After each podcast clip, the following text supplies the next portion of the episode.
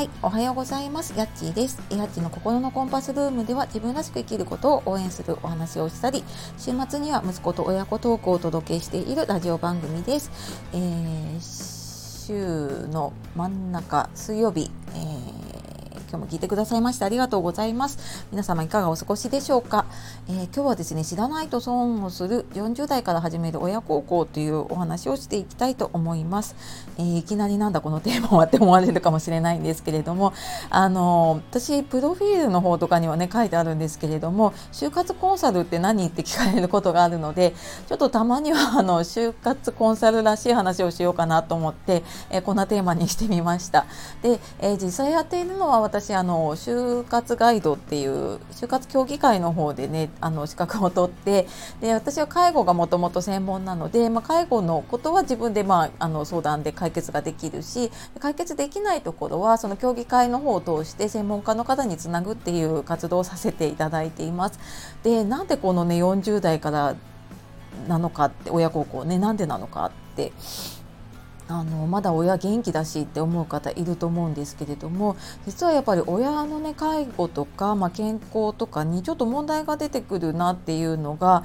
うん、結構やっぱりあの子供40代ぐらいからかなって思います。で、まあ、確かにね平均寿命でいうともうあの男性も女性もね80代を超えていてでただあの健康でいられる健康寿命って聞いたことがありますかね。でそれはその普通のね寿命からマイナス10歳ぐらい引くんですね。ってなるとやっぱり70代ぐらいになると何かしらあの皆さんね健康に不安が出てきたりとかちょっと介護に片足がちょっと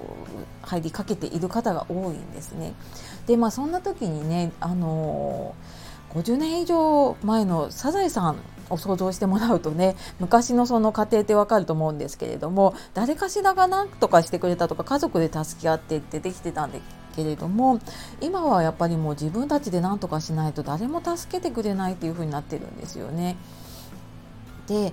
例えばあの財産がないからねうちは大丈夫っていうふうに言われたりするんだけど実はそれが一番危なくってで逆になんかもう財産が何億もある方ってもう事前にその相続の対策とかをしているんですよね。で、まあ、もちろんマネーリテラシー高い方も多かったりとかするので、えーと、もう本当財産多い方って最大で半分以上相続税かかったりとかするんだけれどもでもその辺を対策をしてうまく減らしている方とかも結構います。であのうち大丈夫って思ってても少ない財産でも相続税10%ぐらいかかってきちゃうと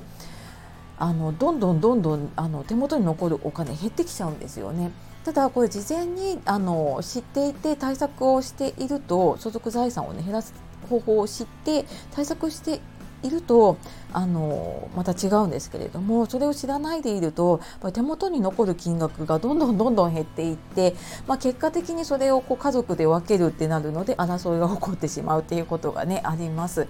でまあそんな財産のこととかあとまあ、うん、医療のことかな身近なところで言うとね今もあの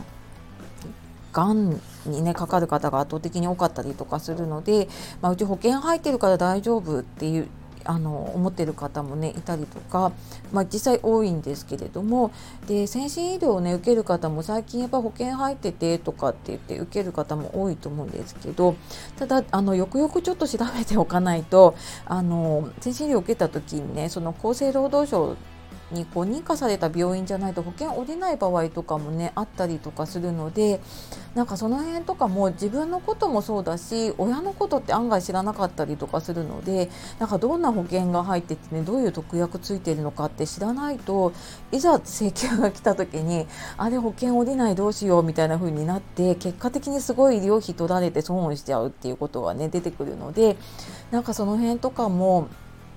うんな何かの時にねちょっとあの知っておいたりとかで、まあ、それで見直しとかもねできたりするかなって思います。であの就活ってねどうしてもこう死とかその人生の最後を考えるって思われがちなんだけれども実はなんかこういうリスクを避けるためにすごい必要なことだったりとかもしています。で私はあの今後あのコーチングとかをねもうちょっとやっていこうと思っているんだけれどもやっぱり40代ぐらいになってくるとその自分の人生考えつつも親のことも考えなきゃいけないとかねいろんなことが出てくるので、まあ、その辺ちょっとトータル的にねあのサポートができるといいのかなって思っていてで今はあの就活の相談紹介のみで受けてるんですけれども、まあ、今後はちょっと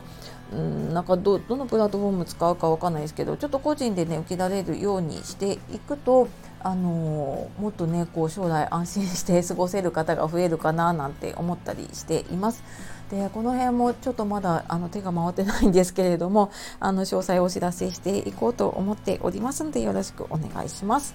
はい。というわけで、えー、朝からすいません。あの、こんな話で申し訳ないんだけれども、ま、あの、ちょっとね、大事なことかなと思って、ちょっとあの話してみました、えー、最後まで聞いてくださいまして、ありがとうございました。